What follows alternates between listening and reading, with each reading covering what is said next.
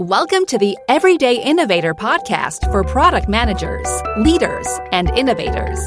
Your host is Chad McAllister, helping you become a product master. Listen and get ready for higher performance, for the doctor is in. Hi, this is Chad, and this is where product leaders and managers make their move to product masters, learning practical knowledge that leads to more influence and confidence so you'll create products that customers love.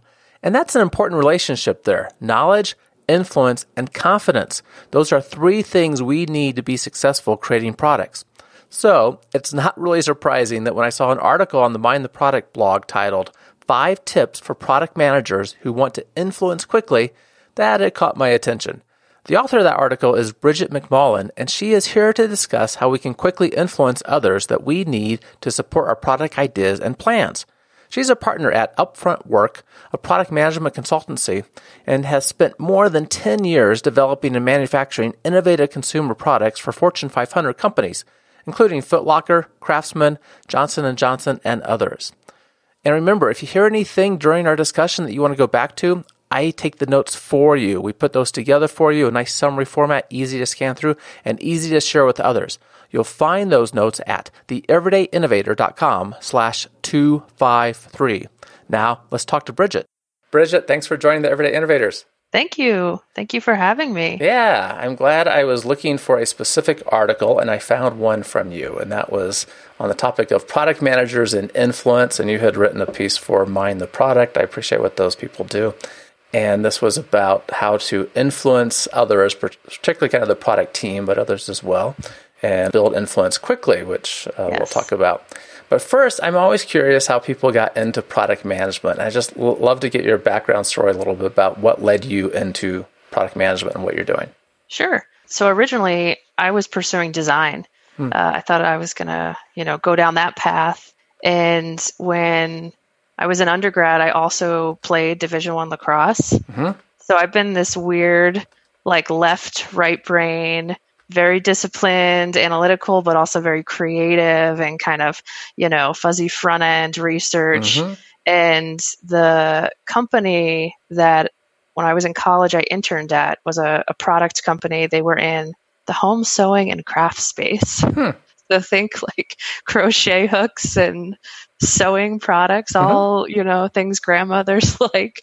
And uh, I interned for them for four years, and kind of worked my butt off, and they were the ones that enlightened me on going down the product development path. Hmm. And so when I graduated, they didn't they just kind of gave me an opportunity and said, you know, we'd really love you to be in this world. We know you want to get into design. And to be honest, I wasn't the best designer. I loved the process of hmm. design. And I think they were a huge influence which shot me into that world. And then from there, I kind of bounced around in different industries, mm-hmm. got my master's um, in product development. It's it's actually product design and development management at Northwestern, okay. and now have a product management consulting company. So mm-hmm. I'm all in product management now, but that's how I started. Yeah, so a good path. So the design yeah. path. Uh, yeah. mine was engineering, right? Uh, yeah. Engineering. We we develop products as an engineer, and that led me into product development, product management sort of work.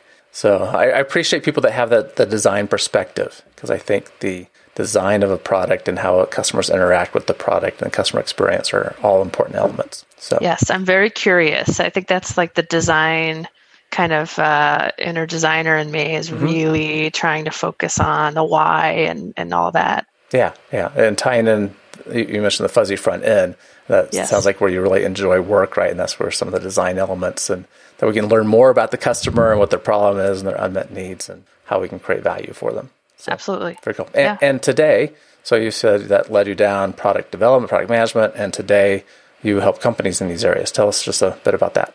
Sure. So the the company is called Upfront Work. I met a woman actually in grad school and we teamed up and started this mainly out of the fact that we felt like product management wasn't something people thought of to contract out or hmm. consult out. it's kind of still a little new. Um, and we felt like there was a lot of opportunity in innovation departments as well as kind of small companies that are growing to the point that the CEO isn't the product manager anymore, mm-hmm. where they could bring a product manager up front. So we focus a lot trying to help in three areas. Either we help with their strategy, we help train teams, or we help like with an organizational design of how do you kind of either carve out a space for product management or help make sense of roles and responsibilities. Okay. What's the scale that you typically work with for? It's all over. It's yeah. it's been interesting. It's everywhere from really small companies like five people or less mm-hmm. to huge companies and you know we're kind of like one arm in the leg we're not an accenture level coming mm-hmm. in so uh, it's it's really random at this point i think until we've been in business for a while we'll get in a groove and maybe that is the groove, right? Help, yeah. help people that need help. So exactly, excellent. it's fun. Yep. Okay, let's dive into influence. Sure. So, in this article in Mind the Product, you identified five areas. We may talk about all, we may talk about more. We'll just, you know, see where this goes. But yeah, the first one you addressed was individual motivation. And so, again, the context here is how do us as product managers that have enormous responsibility, I view us as really large levers in organizations, um, we're not always used as well as we should be, probably, for those large levers. But we have yeah. a, a, lot of impact into how this organization is going to be able to create revenue in the future, uh, near term in the future. And yet we have very little actual authority. So influence is needs to be our superpower. Yeah. Tell us about this issue of influence and then individual motivation. Yeah, I, I mean, you you hit the nail on the head where we you know, for a while, I think people were calling product managers as the mini CEO. Oh, we love that title, right? Until yeah. we actually know what it doesn't mean. yeah, I was right. going to say, and then the latest trend has been you're not a CEO at all. Don't right. think you're a CEO, you know, and I don't, think. Don't kid yourself. Yeah, exactly. And I think for the reality is product managers, when you drive down to what they're really helping, is they're creating uh, clarity across multiple teams, but they're also providing speed like at the end of the day, that's really where um, there's value. Because in mm-hmm. the past, when there wasn't a product manager, you know, people were doing this themselves. The designer was handing it off to the engineer, or engineer handing it off to the salesperson.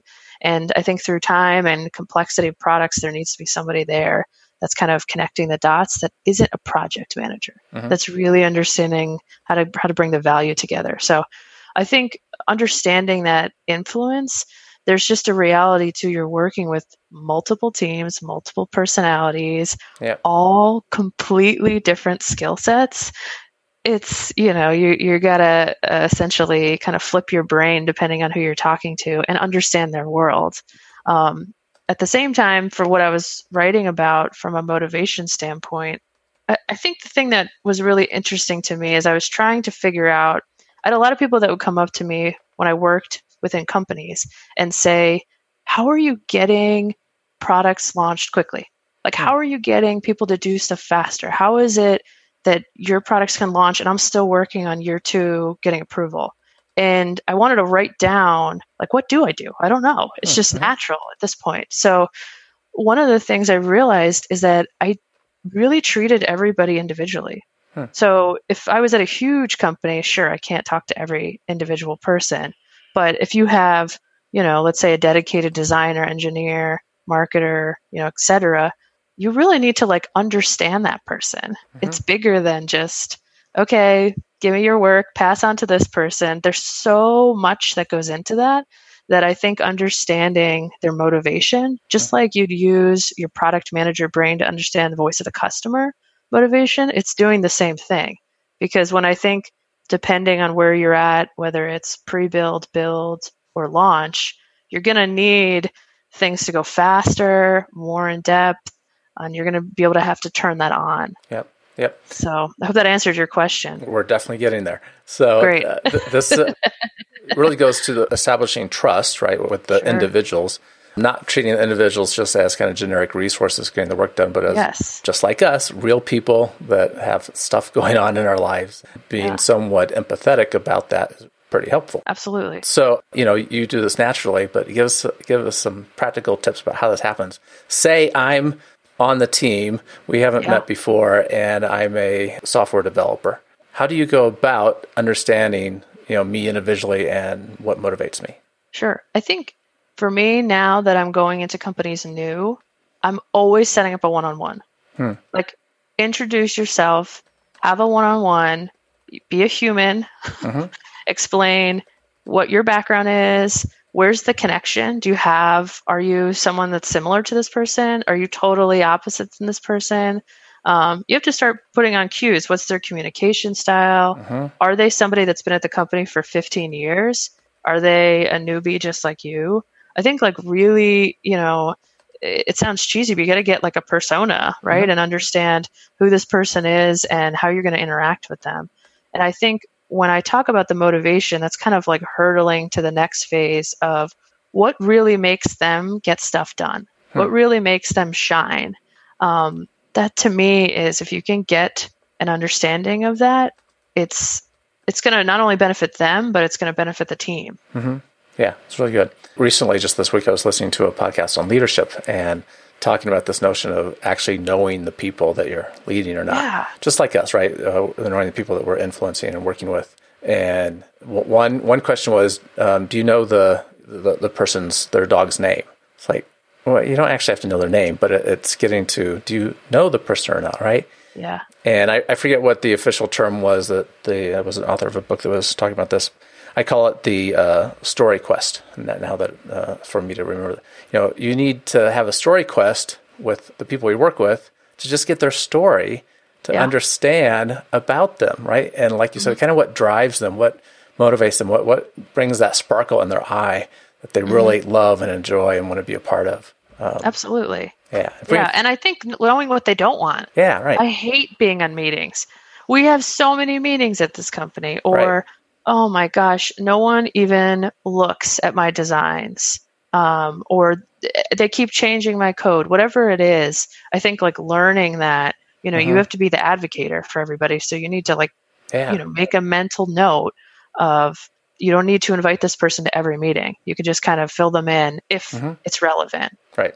Right. Probably a good practice in general, right? Yeah. And you also mentioned, you know, understand their communication style. I think that's yes. an important one and getting a maybe an insight into their experience with past projects. Because if you're walking yes. in as a new product manager, you may find people that feel like you know this this project is just going to get canceled, like the last three did. Right, we're going to get halfway through it, and that that is rough, right? And you, yeah. you have have to understand kind of where their initial state is and help people yeah. get motivated about why this one matters, why, how this product is going to make a difference. Yeah, like a, a really interesting example. I worked with a he was doing a basically a pre-accelerator mm-hmm. a CEO, and he wanted to understand the people that he was getting on board. He was paying through equity and not necessarily paying money until they could get you know what they were doing working. Right. And half of the people that signed up, he thought it was for the potential of the money they would get, but they signed up so that they can do extra projects with other experts that mm. their bosses wouldn't let them do.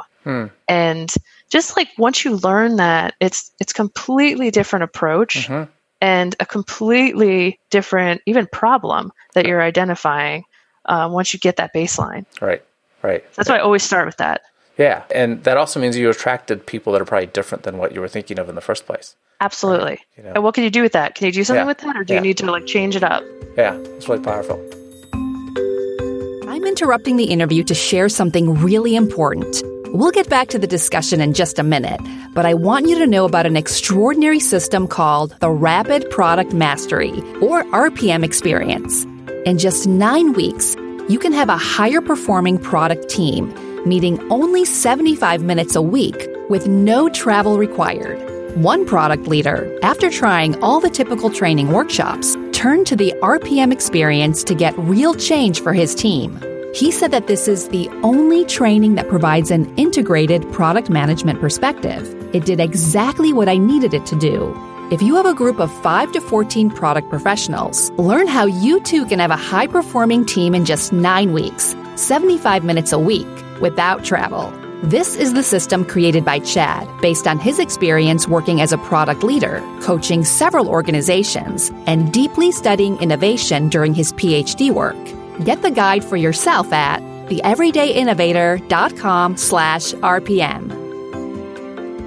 We touched on this communication aspect a little bit. Your second tip in the article was, you know, how do you customize your communication to the individual mm-hmm. and understanding, right, what motivates them, just understanding who they are, getting their story. Part mm-hmm. of that is that. Um, maybe just a, an example or two about how you would address this. Yeah, I. Uh, it's it. They're everything as far as these tips are definitely like hand in hand, right? They mm-hmm. kind of balance right. in and out.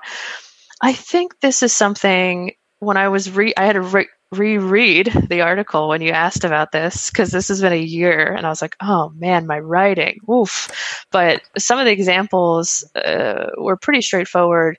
I took more of like a political uh, example with this one. Like, let's say uh, an individual motivation was, I've been here for five years and I've never been promoted, mm. and I really want to get promoted. And while that's not relevant to a product manager, or the uh, what you're building that is relevant in terms of how you can advocate for that person right. right? How you can say okay well we always have at this point do a leadership presentation. Do you want to come in? Do you want to present? Do you want to start speaking more? Do you want to come to other meetings? And i think understanding the sense that these people if you're if you're getting the individual motivation and you're not doing anything with it what's the point right so you need to you need to customize how you're talking to each person within reason. Let's say there's too many people, you have to think of an entire department mm-hmm. as customized communication. Mm-hmm. Yeah. yeah.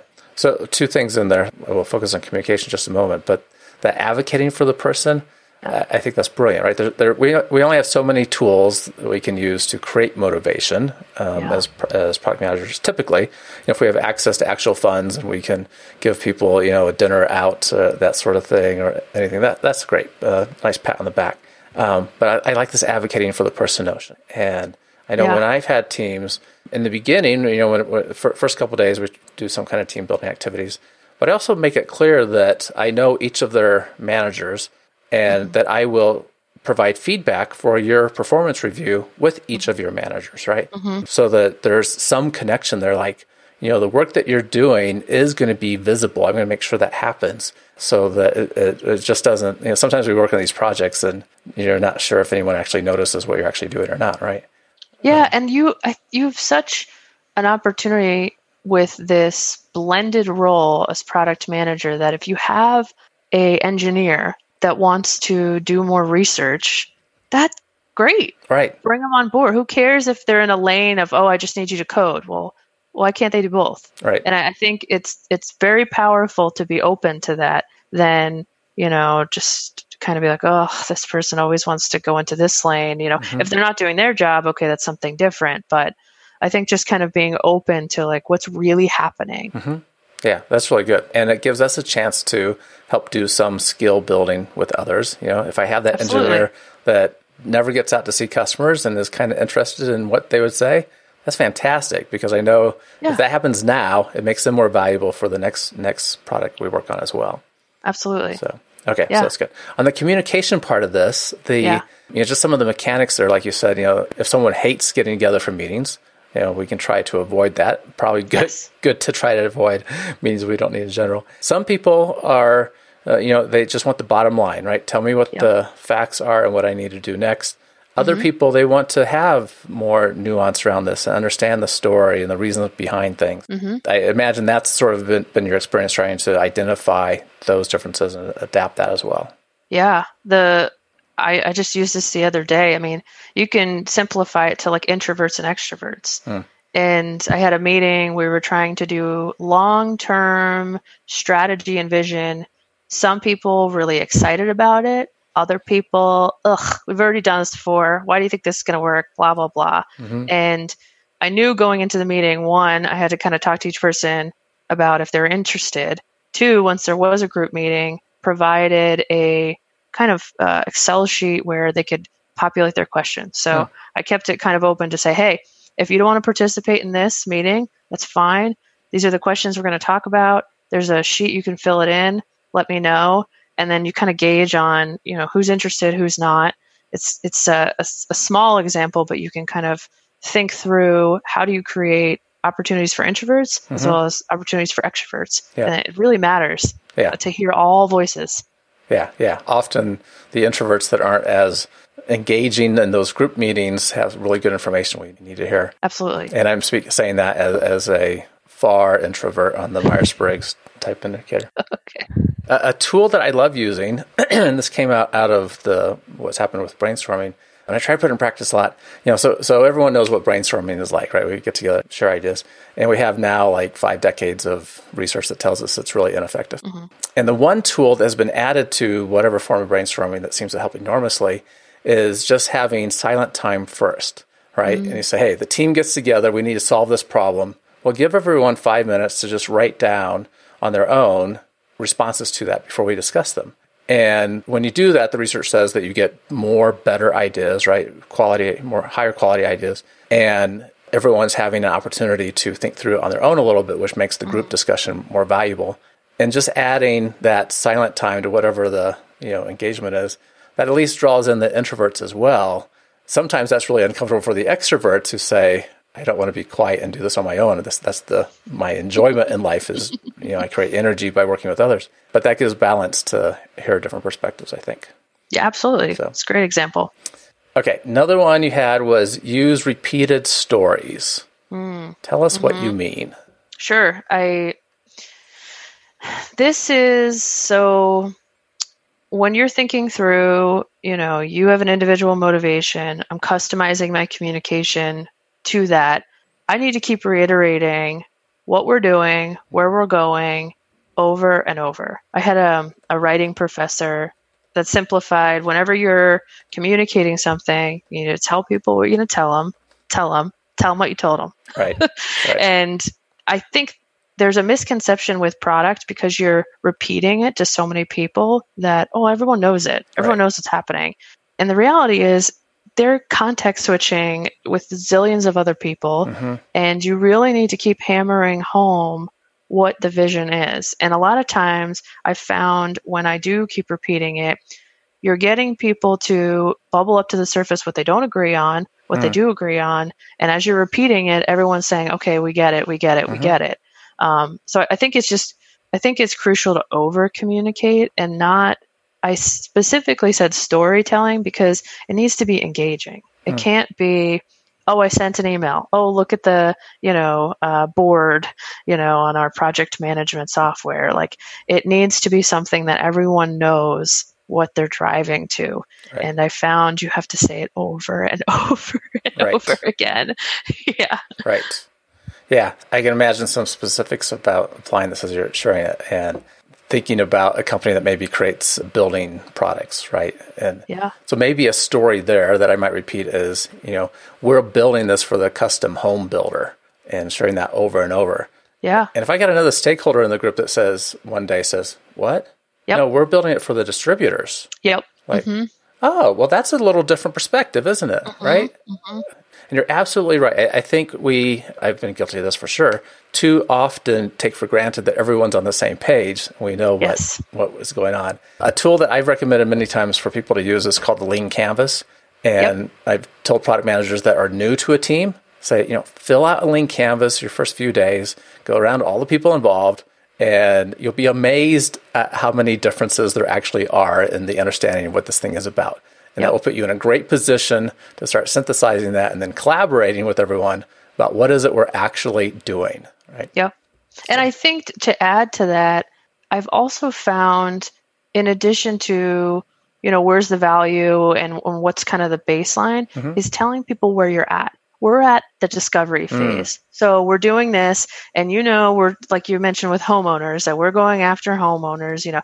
Okay, so now we have about three months to launch, and this is why marketing is involved. You know, it's just, it's really hammering home and not in a patronizing way that people don't know what's happening, but in a way that, you know, exactly what you're saying. You're, you're, you're testing if people are on the same page or saying, what? We have yep. three months. I thought we had this, um, as well as getting excited about it, saying, "Oh my God, you're right. We came all the way from there, and now we're here." Like mm-hmm we had eight months of fighting. I completely forgot all those wins we had, and now we have one more left. This is amazing. Right. So it's like you can kind of flip it depending on the scenario you're in. Yeah. I, yeah. I love that. I, I ha- highlighted that in my notes. So, the, you know, where are we at is just to Yeah. keep track of where are we in this process. Mm-hmm. If anything, innovation, product management is a process. And there's lots of factors that go in there, right? But we do Yeah. things in a certain order at a certain time. And I don't know if you've been guilty of this or not. Me as a lover of the fuzzy front end, it's I'm I'm always listening for, you know, new value to add to the customer. And we might be you know, we've done our fuzzy front end work. We got our design done. We, if it's a physical product, we've been moving into getting ready for manufacturing, and we got uh, launch coming out in a couple months. And I might hear something new and say, "Oh, but can't we also?" Right? It's like that's not where we're at right now. Maybe that would be version two of, the, of our work. Absolutely. Yep. Yep. Okay. So It happens all the time. another fuzzy front end lover can attest to that. okay, another tip, and we talked talk about this a little bit when it comes to the motivation and get, just getting the person's story, getting to know them. But you uh, suggest building trust, and I really consider that kind of kind of one of the you know first principles when it comes to working with others that we have to build trust, and because w- without that, things just don't get done well. They don't get done well with each other, and sometimes I, I've even seen you know we people either just ignore what should be done or they even go out of their way to sabotage efforts um, if there isn't trust. Let's Yeah. talk about trust. Sure. I mean, you hit the nail on the head. It's obvious, right? Anybody reading that would be like, duh. um, but I think what I tried to add to it was you're establishing trust with um, advocating for the person, with telling, you know, their success story and following your word, right? You started with understanding what their motivation was, customizing your communication, repeating the story. Now you need to make sure that you're telling everybody else. It's not mm-hmm. just a one-on-one conversation anymore. Now you're advocating to everybody. You know, Mark did an unbelievable job on this design, and I don't think anybody understands the work he put into this. And he redid this 15 times, probably wanted to kill me, and it's the most unbelievable thing I've ever seen. Like, you have to say those things because I think a lot of times it just seems obvious or it seems you don't want it to be inauthentic where you're just kind of making things up. You want it to be real. Um, and I think that's your chance to really build trust. As far as one of the, the quotes I put in there was from a Wharton um, professor that you're blending being credible Hmm. as well as being human. And the human part, I think, is advocating hmm. That's for good. me and i think mm-hmm. it's it depends on your skill for me that's my what i can do well i think somebody in a completely different personality is going to do it their own way mm-hmm. Yeah, the, the advocating is a nice way to think about that, right? Yeah. You are helping that person position their best work and Yeah. have their opportunity to grow in the organization as well. yes a, a you know the, the negative aspect of that, I guess, it, it's sometimes very simple to say things that maybe we don't even mean them as negative, right, mm-hmm. about someone, but they could be put in that context. Mm-hmm. And I think we need to be careful about that. And it's easy to fall into. And I recently heard a, a leader address this in a very blunt, matter of fact way that was really effective because it was, you know, this could just be a meeting between the two of us, right? Or a meeting with the product team or whatever. But someone had started to say, you know, well, you know, Martha, Bob, whatever, right? He's really bad at blah, blah, blah. And he just stopped the person in the middle politely and said, We have a core value to not talk about anyone that could be construed in a negative way, whether it was meant that way or not, without mm-hmm. them being part of the conversation. Because our mm-hmm. goal is to help everyone get better, and we're not helping that person get better if they're not part of the conversation. Mm-hmm. I just thought that was really good, and it's something I would Yeah. like to really put into practice. And say, you know, if we have these values, let's act on them so that people actually do trust you, because then people know you're not going to be talking behind their back. yeah and listen it's not always that easy right like you're going to have someone that's really difficult Oh yeah, and want to you know like not do any of the things that you're asking for so i think that's where i say like you got to use your personality to build that human side because i think other people might um, be silly and that's what like or they're funny and that's what makes people bond with them or or whatever.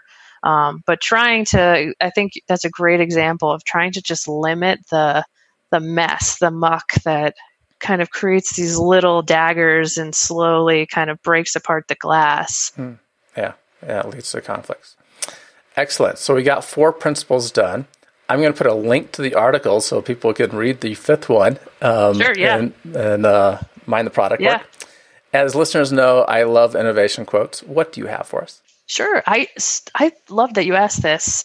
Um, the quote I have is It's not innovation if it doesn't launch. I'm sure with some good Googling, someone can find who said this. I could not find who said this, mm-hmm. but I do remember a lot of Northwestern professors telling me this. Hmm. And it is so relevant to me because so many people have great ideas. So many people. And I think everyone used to think that was the hard part. Mm-hmm. And the mm-hmm. hard part is bringing it to life, is executing right. by far. And the amount of work that goes into that to me is just as important. Mm-hmm. And that's why I say it's it's not innovation if it doesn't launch. Great, you had a great idea. Is it out in the market? Do people use it? Are you solving a need? Right. On a commercial level, right? If right. not, you're just having a hobby. Yeah. I, I actually haven't heard this before. If I have, it hasn't registered. Um, I love that you shared that. And it kind of brings in aspects for me in a very simple way of what innovation isn't, right? And yes. Um, a lot of people do think innovation is the creative part, it's the idea, it's maybe invention, it's creating something new, which it is, but fundamentally it needs to get into the hands of customers and add value to them, usually through some marketplace where there's a exchange of value. We create value for them and they help provide us value, right, by paying us or something. Um, and I like that. It's not innovation if it doesn't launch. Have to make yeah. it available. So that's really good. How can people find out about you and the work that you're doing? Sure. Uh, they can go to our website. Uh, it's uh, www.upfrontwork.com, mm-hmm. or you can connect with me on LinkedIn, Bridget McMullen. Be okay. happy to chat. I will put links in the show notes for that.